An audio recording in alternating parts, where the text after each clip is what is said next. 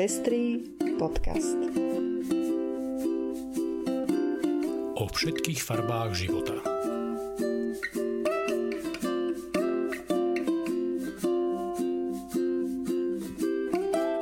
Vítame vás pri 75. vydaní Pestrých správ. Toto sú informácie, ktoré prinášame. Česko otvorí centrál na pomoc obetiam pôrodnického násilia a nedobrovoľnej sterilizácie. Kuba rokuje o manželstve pre všetkých. Maďarskému súdu nevadia útoky proti LGBTI ľuďom. Španielsko sa púšťa do sexuálnych škandálov cirkví. Voči Hatrákovej sa ohradila aj Liga za duševné zdravie. Zaznel ďalší významný katolícky hlas na podporu LGBTI ľudí. Ja som Lucia Plaváková. A ja som Ondrej Prostredník. Ďakujeme, že viacerí nás už podporujete a tešíme sa, že vám záleží na šírení osvety v oblasti ľudských práv a ochrany menšín. Ak sa chcete pridať k našim podporovateľom, nájdete si náš profil na patreon.com. Srdečná vďaka a príjemné počúvanie.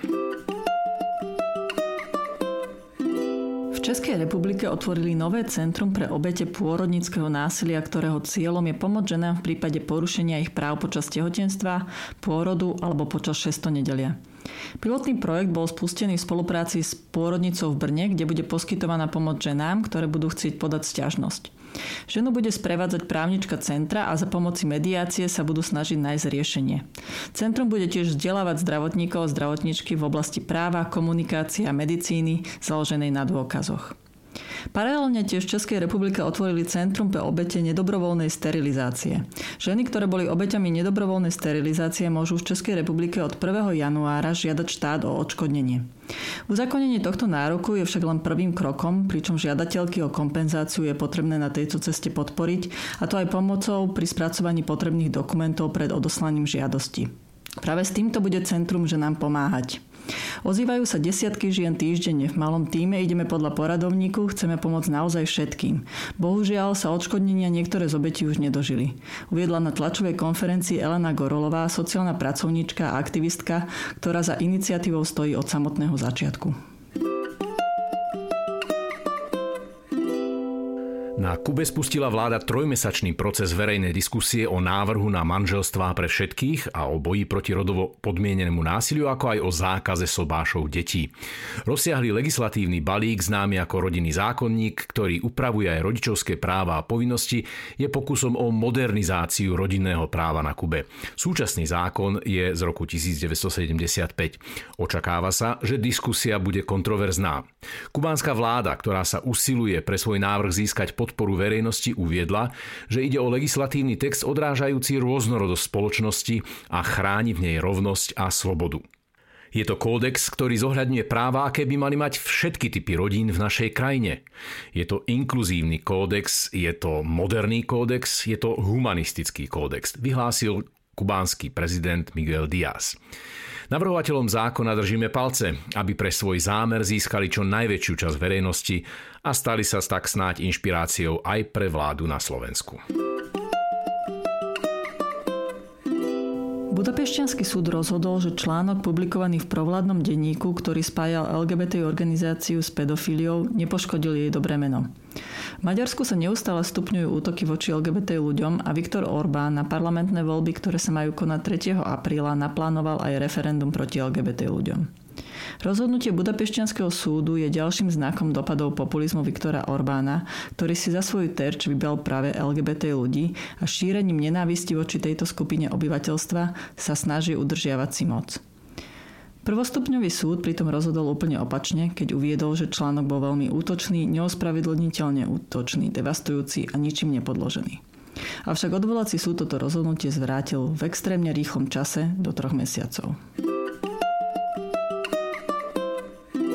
Španielský prokurátor dal regionálnym úradom prokuratúry 10 dní na to, aby uzavreli prebiehajúce vyšetrovanie sexuálneho zneužívania maloletých v prostredí katolíckej cirkvi.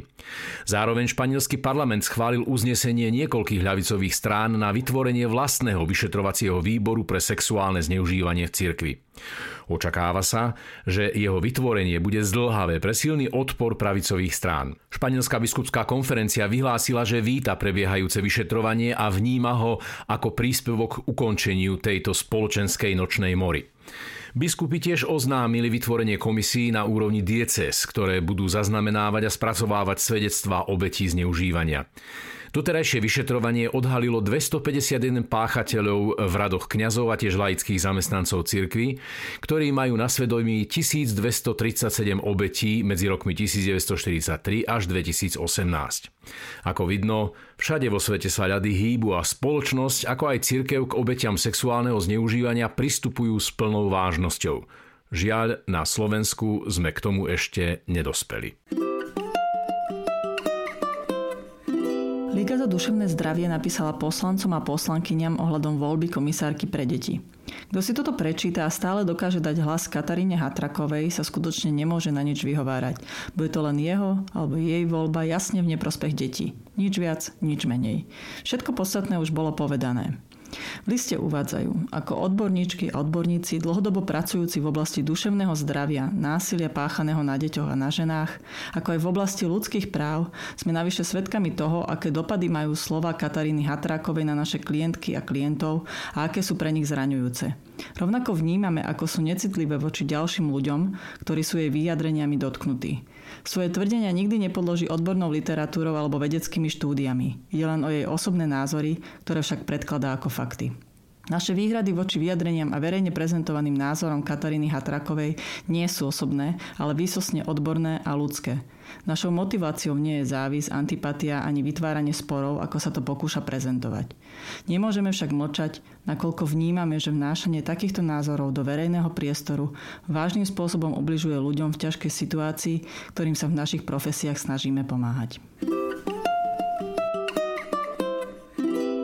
Hodnotenie homosexuálnych vzťahov ako hriešných nie je správne, vyhlásil predseda Komisie katolických biskupských konferencií Európskej únie.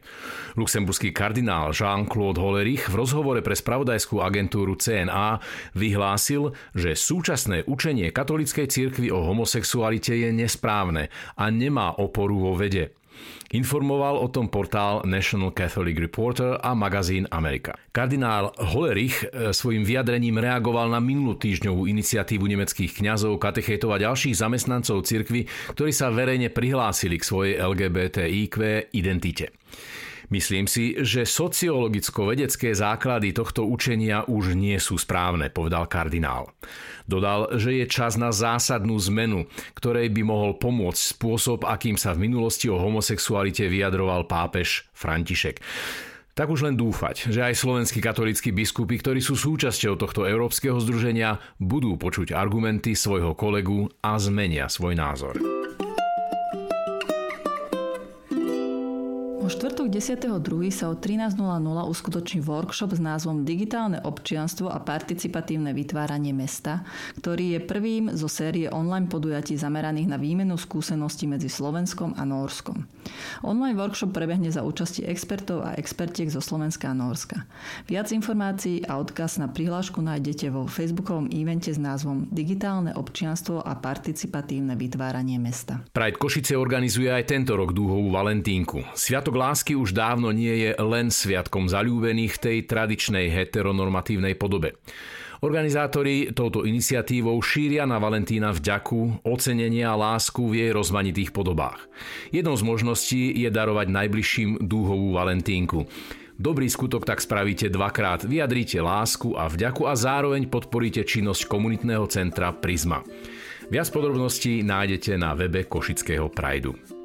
A to je už všetko z dnešného vydania Pestrých správ. Do počutia o týždeň.